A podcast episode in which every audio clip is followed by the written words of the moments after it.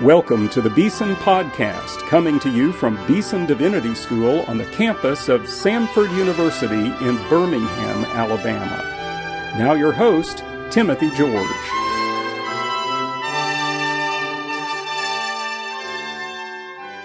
Well, on today's Beeson podcast, we reach back into our archives here at Beeson Divinity School to present one of the outstanding lectures we have heard. This one comes from the year 2000 it was presented by Professor Peter Stuhlmacher, who is now emeritus professor of New Testament biblical theology at Eberhard Karls Universität Tübingen, the University of Tübingen in Germany. This university uh, antedates the Reformation. It was founded in 1477.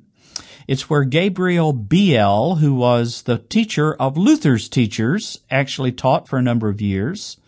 In the early Reformation, it was the academic home of Philip Melanchthon before he moved to Wittenberg to work with Luther.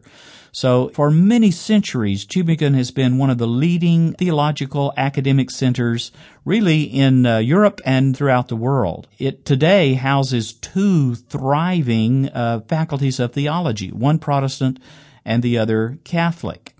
On the Catholic side, this is where Professor Joseph Ratzinger taught before he became Archbishop Cardinal and now Pope Benedict XVI. It's also where Hans Küng has taught, a Catholic of a somewhat different stripe than uh, the Pope. But its Protestant theology is very deep and rich. I remember visiting uh, one time, and the person who was showing me around said, "Let's have lunch." And we stopped at a little uh, restaurant tavern, and as we were eating, he said, "This is where Hegel used to eat lunch." Well, I didn't feel any smarter from having eaten uh, where Hegel ate, but uh, the atmosphere is rather uh, rarefied in such a place. Well, biblical theology at Tübingen, especially in the 20th century, was in a sense dominated and overshadowed by the figure of Rudolf Bultmann, who of course did not teach at Tübingen but at Marburg. But nonetheless, his theology was pervasive in the academic world. Our speaker on this uh, Beeson podcast, Professor Peter Stuhlmacher, actually offers a kind of countervailing perspective to Bultmann and the many different sources of theology that come from Bultmann's work. Peter Stuhlmacher himself was born in 1932.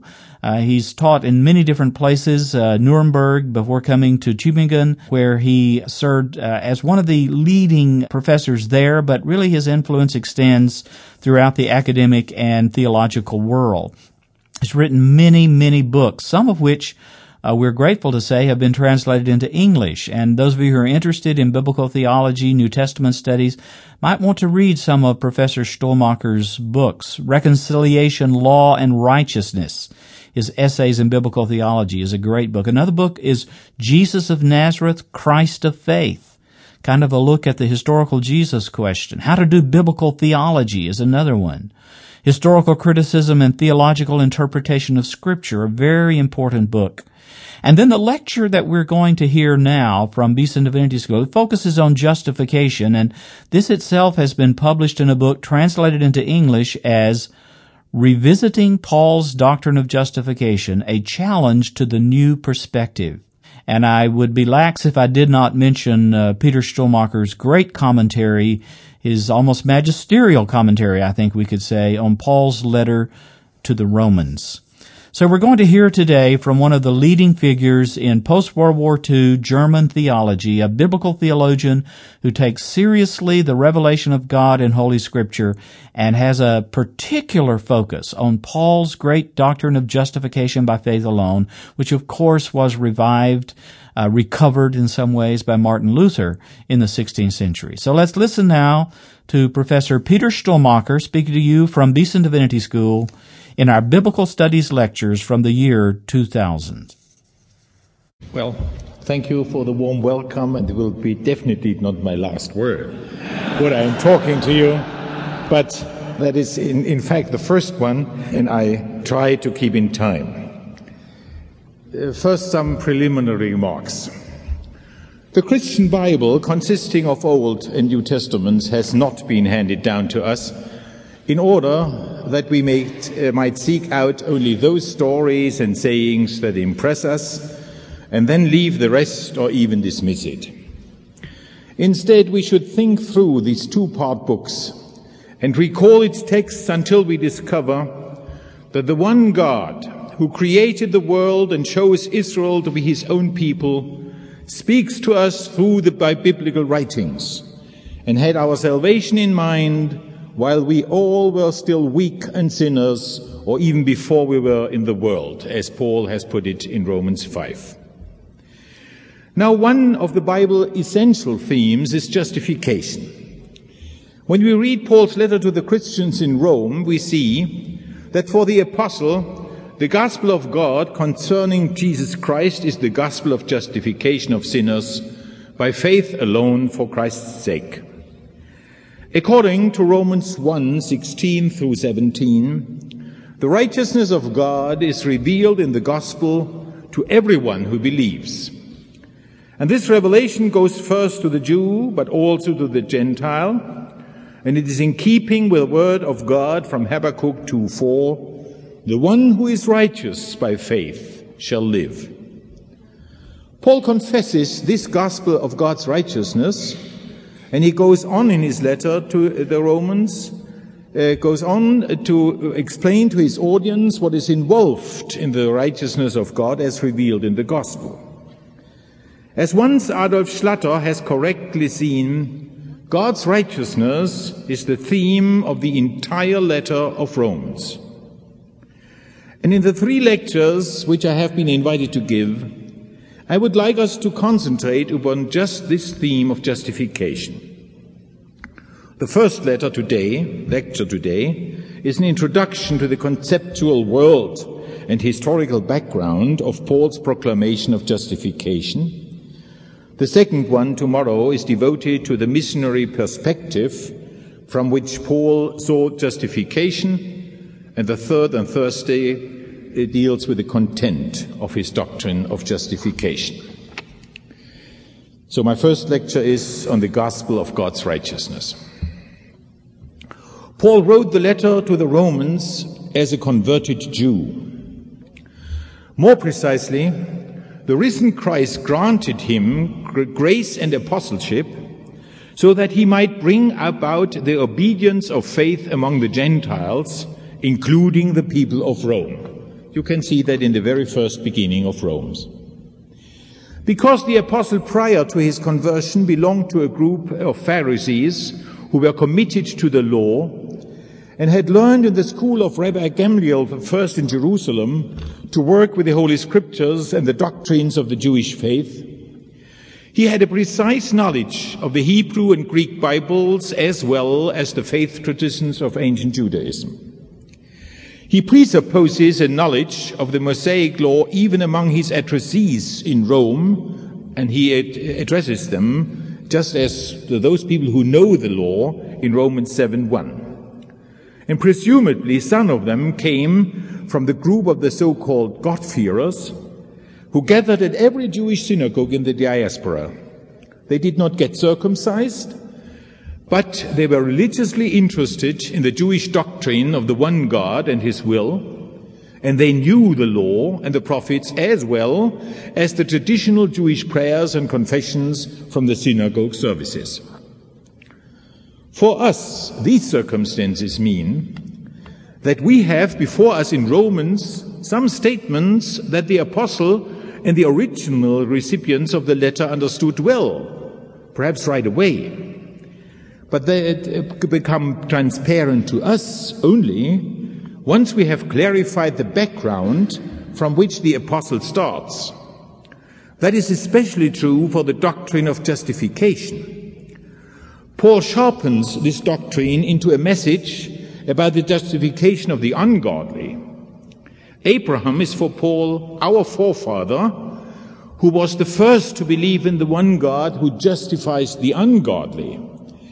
And this faith of Abraham was reckoned to him as righteousness, according to Genesis 15:6. Moreover, in his mission from God, Christ died for the ungodly while we were still weak and in our sins. Of course, these statements are understandable of their own, but they gain a sharper profile when we examine the traditional milieu from which they come and ask how they can be understood against this background. And I'm now going just into this background. First thing, justification as an end time act of judgment. If we uh, wish to understand the Pauline doctrine of justification, we must first consider that justification involves an act of judgment. Justification is decidedly located in the final judgment. As passages from the late prophets of the Old Testament, the so-called Isaiah apocalypse in Isaiah 24 through 27 and Daniel 7 and 12 show Israel and the nations are heading for an end time judgment, judgment of God's wrath according to the Old Testament Jewish expectation. Only the saved community of God's elect will emerge from this judgment purified. The pre-Christian Qumran texts speak about the triumph of God and the archangel Michael over the powers of Belial, that's the devil, and about the rising, as they put it, of the Sun of Righteousness over the saved community of Israel and the cosmos as a whole. And you find it in one of the fragments called 1Q27. Uh, According to the Essenes of Qumran, the pious cannot achieve acquittal in the judgment by their own perfection, either now or in the future. Rather, they are completely dependent on the mercy of the Almighty God. Hence, in his style anticipating Paul, the supplicant in 1 QS 11 affirms, and now I read from the Qumran texts, for mankind has no way and man is unable to establish his steps since justification is with God and perfection of way is out of his hand. All things come to pass by his knowledge he establishes all things by his design, and without him nothing is done. As for me, if I stumble, the mercies of God shall be my eternal salvation. If I stagger because of the sin of the flesh, my justification shall be by the righteousness of God which endures forever. When my distress is unleashed, he will deliver my soul from the pit and will direct my steps to the way. He will draw me near by his grace, and by his mercy he will bring my justification. He will judge me in the righteousness of his truth and the greatness of his goodness. He will pardon all my sins. Through his righteousness he will cleanse me of the uncleanness of man and of the sins of the children of men that I may confess to God his righteousness and his majesty to the Most High. So far, uh, the text from Qumran. And in the Ezra Apocalypse, written at the end of the third century AD, there's a similar confession. I read, For in truth, there is no one among those who have been born who has not acted wickedly. Among those who have existed, there is no one who has not done wrong. For in this, O Lord, your righteousness and goodness will be declared when you are merciful to those who have no store of good works. Yet in spite of this confession, fourth Ezra speaks of a final judgment in which God's mercy and patience will no longer have any effect. Instead, righteous deeds shall awake and unrighteous deeds shall not sleep. Reward awaits good works, while retribution awaits evil works, and only a few men and women obtain access to the place of rest, as 4th Ezra says. They are, they are the ones who have been victorious in the difficult struggle for a life lived according to the precepts of the Mosaic law. For the godless wicked, there is no mercy according to 4th Ezra. And from this now emerge, second thing, the idea of justification. Behind the idea of justification stands a long process of working out this tradition in Judaism.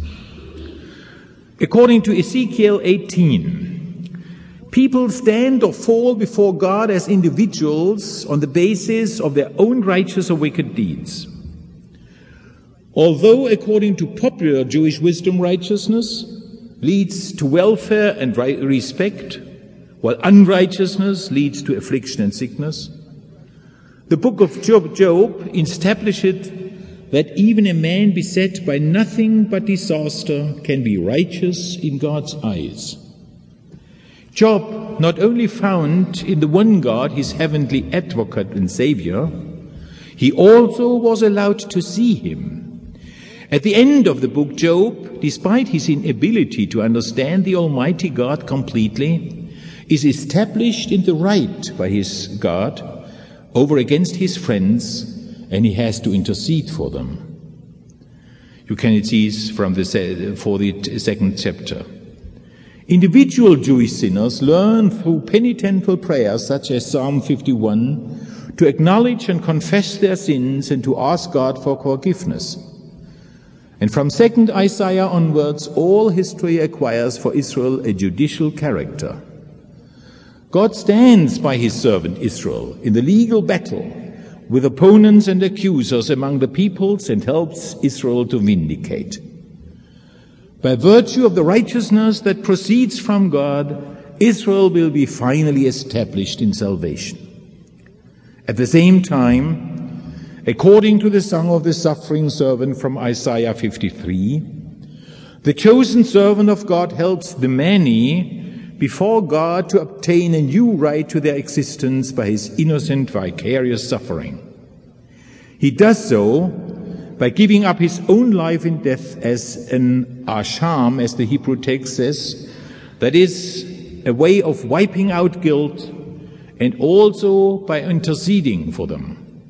The many here are that part of Israel which was not deported to the Babylonian exile of 587 BC, and the Gentiles are also or even maybe included into these many. And now, from this broad concept of justification of Israel, the justification of the ungodly comes from. Although the precise language of the justification of the ungodly does not yet appear in the Old Testament, the idea of this is materially present already in important sections of the Old Testament. Otfried Hofius, my colleague and friend, has shown this in a fine essay. Thus, for example, Abraham is chosen apart from all merit according to the Yahwistic tradition of election in Genesis 12, 1 through 3. Israel is shown grace by God out of his free divine love and mercy according to Hosea 11. And second, Isaiah expresses himself very similarly concerning uh, the demonstrations of the one God's mercy and salvation to Israel.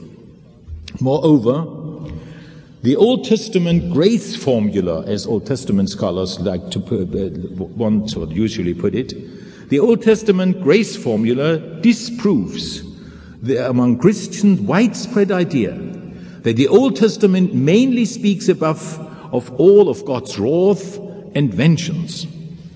And the formula runs, the one God is a merciful and gracious God, slow to anger, and abounding, abounding in steadfast love and faithfulness, keeping steadfast love for thousands of generations, forgiving iniquity and transgression and sin. Exodus 34 verses 6 through 7. And the use of just this formula in the Decalogue in Exodus 20 contrasts it with the language of God who is jealous against transgressors of his will. To be sure, the one God punishes the iniquity of the fathers down to the great grandchildren, but his grace reaches much farther to the thousandth generation. The jealous God is therefore put in the shade by the much more gracious God, and his judgments are not an end in themselves, but only the means to establish righteousness and welfare over against all injustice. And now to the Pauline terminology. First of all, God's righteousness.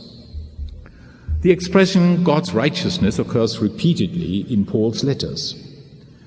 And in Paul, uh, in Philippians 3 9, Paul speaks moreover of the righteousness from God. And this terminology goes back to the Old Testament and early Judaism. According for, to, for example, 1 Samuel 12:7 and Micah 6:5, and also Daniel 9:16, the history of Israel is filled with the righteous acts of the Lords. And these righteous acts signify, signify salvation and deliverance for the threatened people of God. Hence, some English versions translate not merely them as righteous acts, but as saving acts or saving justice of the Lord. And these saving acts are also praised in the rule of the community of Qumran, which I quoted before, and also in the Psalms. God's righteousness is considered the quintessential activity of God to create, to create salvation and well-being for all his creatures. The righteousness of God is also active in judgment, giving security and hope to those without legal rights and denouncing the wicked. In the penitential prayers of the Old Testament, God's righteousness is appealed to as his serving mercy, as we see, have seen before. And I only uh, uh, cite one more example from Daniel 9, 16 and 18. O Lord, in view of all your righteous acts, let your anger and wrath, we pray, turn away from your city, Jerusalem. We do not present our supplication before you on the ground of our righteousness, but on the ground of your great mercies. In sum, God's righteousness in the Old Testament and early Judaism means above all the activity of the one God to create welfare and salvation in the creation, in the history of Israel, and in the situation of the end time judgment. And now these famous words, justify and to be justified. Returning to Paul and Romans, it becomes clear that Paul's discourse about justification is of Old Testament and Jew, early Jewish origin and has a forensic ring into it. When the verb to justify is used in the active voice, it designates God's own act of justification. And the passive voice, to be justified, usually means in Paul the acceptance which is extended to or withheld from humans in the judgment. However, once in these verses, the, to be justified also occurs for the acknowledgement that sinners must pay to the judge God in the, uh, the just God in the final judgment. That is in Romans 3, uh, 5, citing Psalm 51, 6. And the famous expression to reckon as righteousness describes the acknowledgement of righteous deeds in the final judgment. While the noun justification, Greek dikaiosis, in Romans 4:25 and 5:18, stands for the process and result of the justification carried out by God. And in typical Jewish manner, Paul talks about the righteousness of God synthetically, as once uh, Fahlgren has put it. That is, he used it to designate, designate God's own creative and saving activity, as well as the grace gift of righteousness in which believers share. Ernst Käsemann, my teacher, therefore spoke aptly of the insoluble compound of power and gift that determines the Pauline discourse about God's righteousness. And now it's not so that Paul is the first in early Christianity to speak about justification at all. Instead, he takes up what others before him, Christians before him, had already said. And so I come to the traditions about justification prior to Paul. Paul's statements about justification are not merely reflections of the Old Testament and early Jewish faith tradition. The apostle was led to his teachings when the crucified Jesus appeared to him in divine glory on the way to Damascus and called him to be his minister to the Gentiles. After this spectacular call, Paul was baptized into the Christian community in Damascus and became more exactly acquainted with their doctrinal traditions. However, once Paul himself became active as a missionary, he had to coordinate his own apostolic commission and teaching with the office and doctrinal tradition of the apostles appointed before him. Paul reached this agreement with the apostles by stressing the sacred independence of his missionary commission over against that of the other apostles on the one side, and by also submitting his gospel to the Jerusalem pillars for examination on the other. And he received their approval and emphasizes in 1 Corinthians 15, 1 through 11, that he, Paul, preaches the same gospel as all the other apostles. And in verses 3 to, through 5, he even quotes this gospel verbatim. Christ died, died for our sins in accordance with the scriptures, and he was buried, and he was raised on the third day in accordance with the scriptures, and he appeared to Cephas, then to the twelve. In this easily learned uh, four line faith formula, the death of Jesus is understood from the perspective of Isaiah 53 as death for our sins. And it was probably Jesus himself who provided the impetus for this interpretation of his death on the cross by, by the apostles. And this is especially important for the theology of justification because Isaiah uh, 53 verse 11 says that God's servant will justify many through his sufferings. Christology and justification are connected for the apostles, including Paul, especially on the basis of Isaiah 53 verses 10 through 12. And one can read the same thing in Romans 4:25, where Paul quotes another Christological formula, Jesus our Lord, and now I quote, was handed over to death by God for our trespasses and was raised by God for our justification. End quote. Christological statements about justification were thus already given to Paul in the apostolic faith tradition which he inherited from Damascus and also Jerusalem. And Paul quotes and comments upon the boldest of these pre-Pauline traditions about justification, inciting and alluding to it in Romans 3, 25 through 26. Let me quote. God installed Christ publicly as the place of atonement. The Greek verb, uh, the word is there, hilasterion. God installed Christ publicly as the place of atonement by virtue of his blood as a demonstration of His, that's God's righteousness, through the remission of the sins previously committed under God's patience. End quote. In this text, which presumably goes back to the Stephen Circle in Jerusalem, Jesus' death and God's righteousness are connected not by, by mean, only by means of Isaiah 53, but additionally through the Christological exposition of Leviticus 16. That is the Day of the Atonement tradition. Good Friday was and is for the Christians the Day of the Atonement for the Christian Church. And Jesus' death on the cross on Golgotha is the great divine sin offering effective through Jesus' sacrificial blood.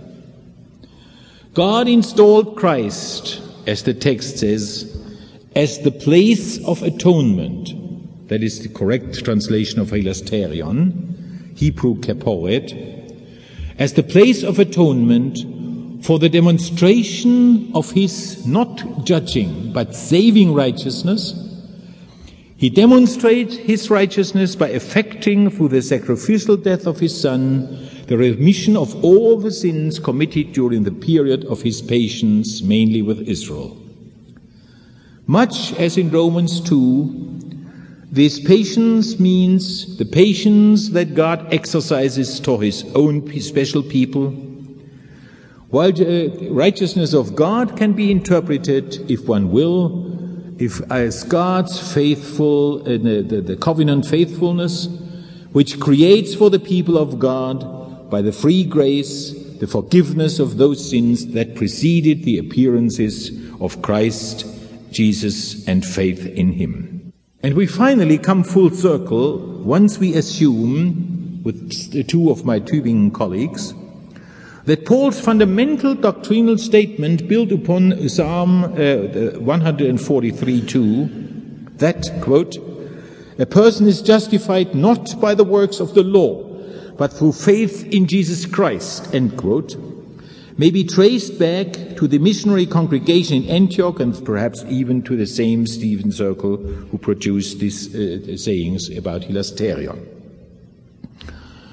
Paul could fit his own, uh, the, well, his, his own statements about justification so effectively by just putting all these traditions together and probably to, uh, drawing consequences from that. The sayings quoting in 1 uh, Corinthians 6:11 about the baptized being washed from their sins, sanctified and justified in baptism also seems to have pre-Pauline roots. And from all these texts cited, it is very rare that people allude that there's a pre-Pauline tradition of justification, but after all there is one. From these aforementioned traditional texts it can be seen that Paul built his own doctrine of justification on the basis of the Holy Scriptures and the doctrinal traditions which had already been developed before him, both in the early church in Jerusalem and the mission churches of Damascus and Antioch. So the Pauline doctrine of justification had, in coming out, ecumenical roots. It gains its special profile from the fact that Paul incorporated his own experience of God's calling into justification tradition and then bound together the individual statements about it thematically. Paul himself saw himself accepted, as he says in Romans 15:7, by the grace of the living God on the road to Damascus. He understood the gospel of God concerning Jesus Christ that was entrusted to him to be the message of the revelation of God's righteousness. And he gave the word of reconciliation, which God had established as a direct counterpoint to the revelation at Sinai, its proper place within the global horizons of apostolic ministry, missionary activity. We have to deal about this tomorrow. And now I come to Paul's call to be an apostle of Jesus Christ. The apostle Paul made his personal stake in justification clear to his beloved congregation in Philippi as they too were threatened by Jewish Christian false teachings that declared Paul's gospel to be in need of supplementation. Aroused by anger over the appearance of such people, the apostle writes in Philippians 3, and I quote again. If anyone else has reason to be confident in the flesh, I have more. Circumcised on the eighth day, a member of the people of Israel, of the tribe of Benjamin, a Hebrew born of Hebrews, as to the law, a Pharisee, as to zeal, a persecutor of the church, as to righteousness under the law, blameless. Yet whatever gains I had, these I have come to regard as loss because of Christ. More than that, I regard everything as loss because of the surpassing value of knowing Christ Jesus my Lord. For his sake, I have suffered the loss of all things, and I regard them as rubbish in order that I may gain Christ and be found in him not having a righteousness of my own that comes from the law, but one that comes through faith in Christ, the righteousness from God based on faith. I want to know Christ and the power of his resurrection and the sharing of his sufferings by becoming like him in his death, if somehow I may attain the resurrection from the dead. End quote. Here we have all in one place the element of the event of justification that Paul considered essential. The young Paul, proud of his impeccable Jewish heritage and Pharisaic way of life, had persecuted the church of God and of his Christ out of zeal for the Torah. After all, the church, with its confession of Christ and its orientation toward Christ's instruction, seemed to have broken with the Sinai covenant.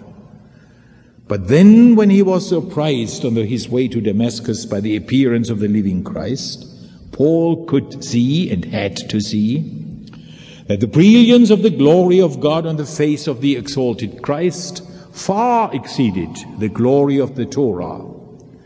At the same time, he had to admit that his holy zeal for the Torah had not brought him closer to God, but rather had made him a fighter against God's ways in Christ. Ever since then, sin for Paul consisted not only of individual transgressions of the commandments, but could also include pious zeal for those commandments.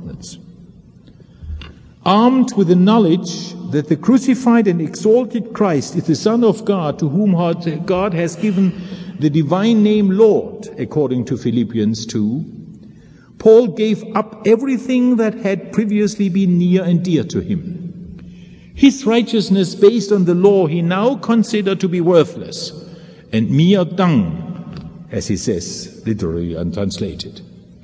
Instead, the real point for him was the gift of the righteousness by faith that comes from God.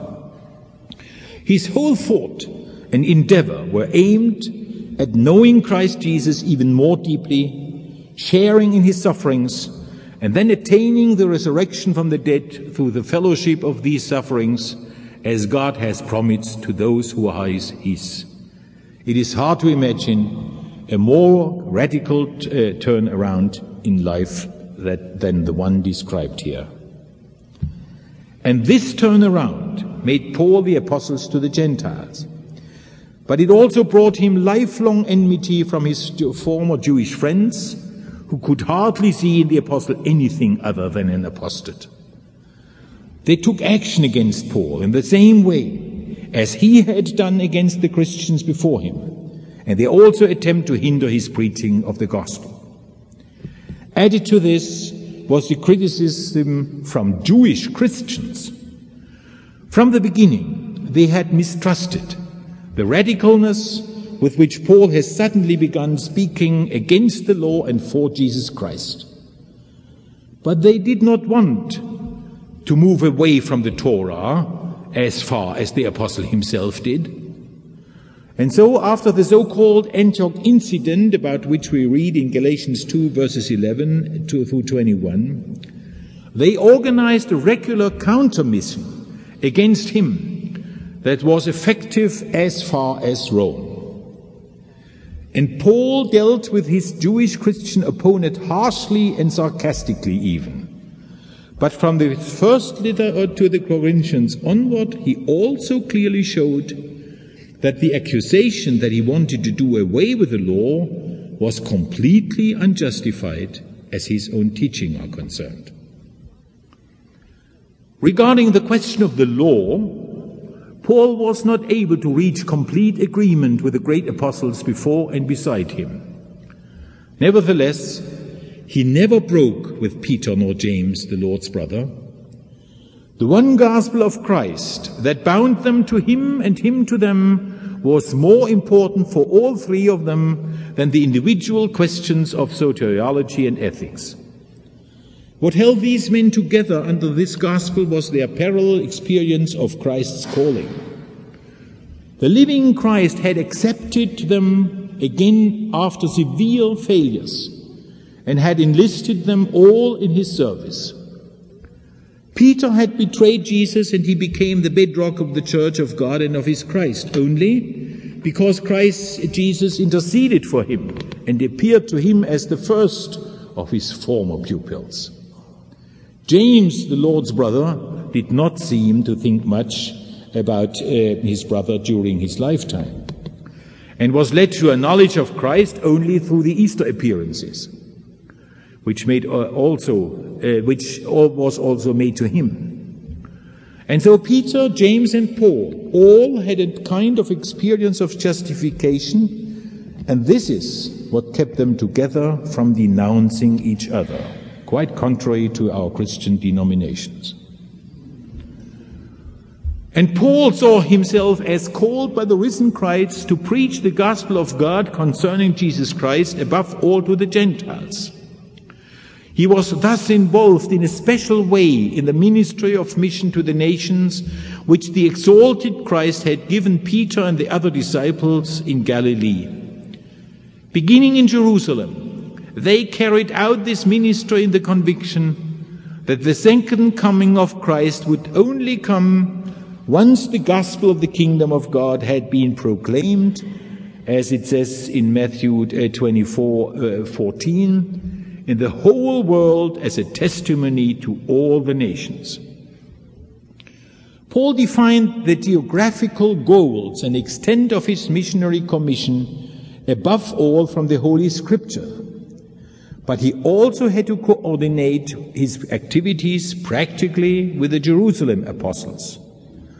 And this happened above all at the so-called Apostolic Council in Jerusalem.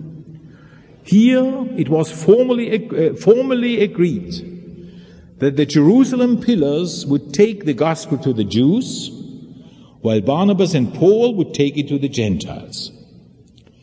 They could leave the Gentiles whom they converted uncircumcised, but they had to take up a collection among them for the poor in the original church to show the solidarity of the mission churches with the mother church in Jerusalem, materially and practically. And Paul kept to this agreement. He carried out his mission in the eastern Mediterranean world, as he says in Romans 15:19, from Jerusalem as far as around as Illyricum. He understood himself as the special servant of Jesus Christ to the Gentiles, who would delay the end time events long enough for the mission to be completed in the sense of Matthew 24, 14. And finally, in bringing the collection to Jerusalem, as we all know, he lost first his freedom and then his life. From our brief sketch, it will be clear that for Paul, the gospel of God concerning Jesus Christ is a power of God that concerns all people and determines the course of salvation history. This apocalyptic breadth of the doctrine of justification must not be diminished by limiting the gospel of God's righteousness to the message of the forgiveness of sins for individual sinners who confess Jesus as Lord and Savior. What is involved in the demonstration of God's righteousness through the atoning death of Christ and in his resurrection for the justification of the many and in his ongoing activity as Lord, Advocate, Savior, and Judge of the world. This is nothing less than the establishment of the salutary right of God over the whole cosmos. In 1904, William Wrede from Breslau proposed the thesis that the doctrine of justification is not Paul's primary doctrine, but only his polemical doctrine. It becomes, as Wrede says, quote, understandable from Paul's life struggles, his disputes with Judaism and Jewish Christianity, end quote, and was supposedly developed only for these disputes. But this thesis leads just as surely into error as does its revival by Albert Schweitzer.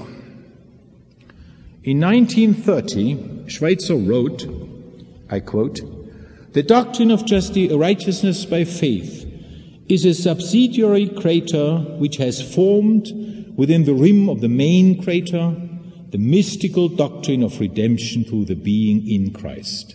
End quote.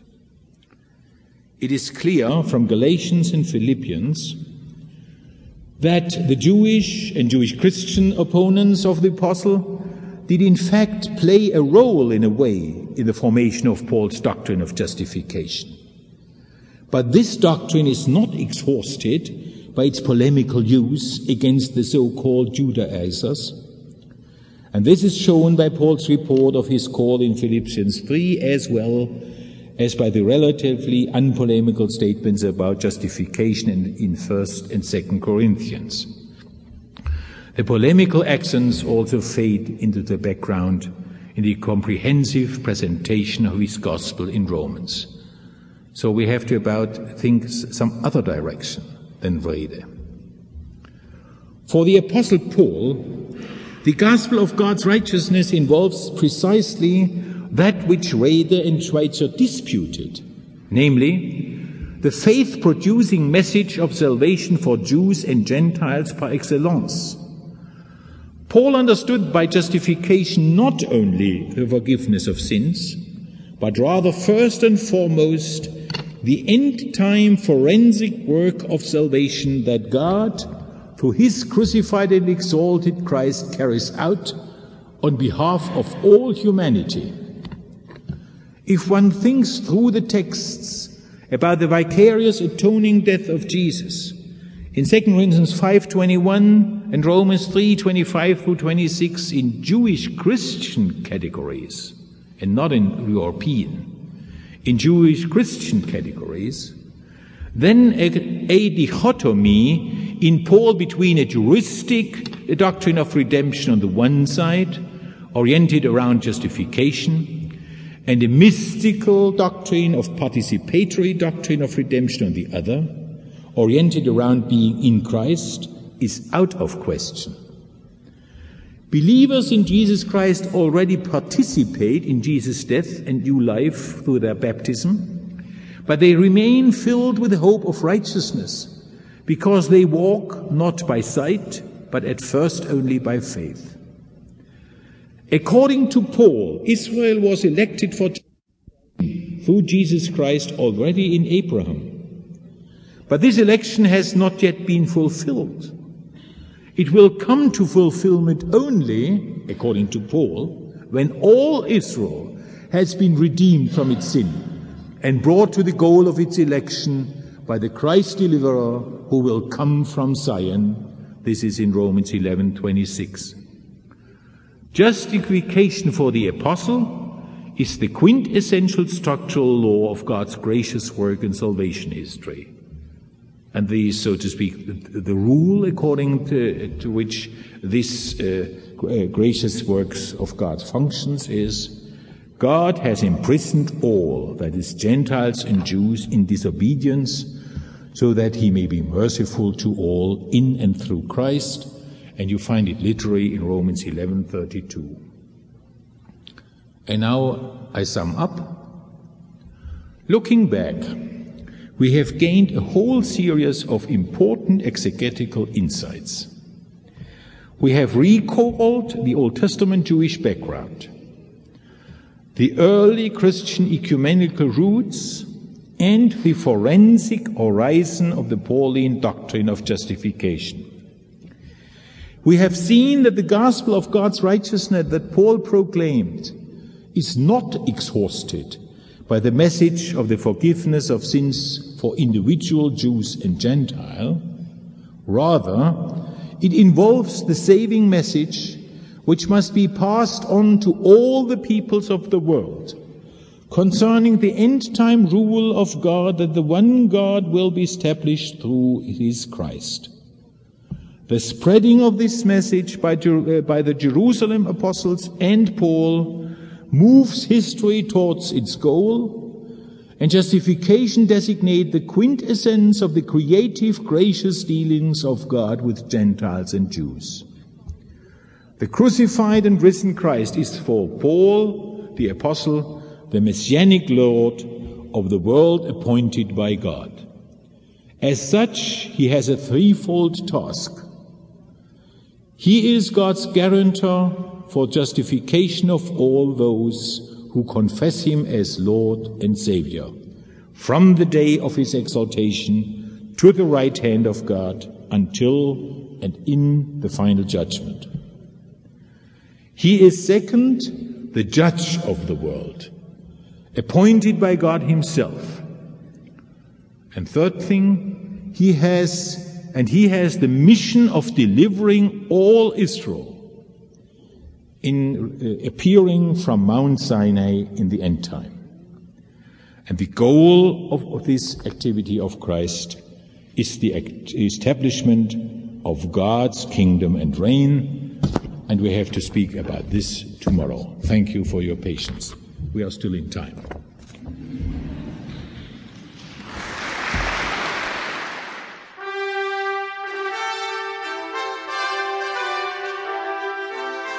You've been listening to the Beeson Podcast with host Timothy George.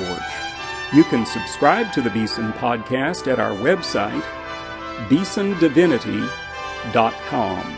Beeson Divinity School is an interdenominational evangelical divinity school training men and women in the service of Jesus Christ. We pray that this podcast will aid and encourage your work, and we hope you will listen to each upcoming edition of the Beeson Podcast.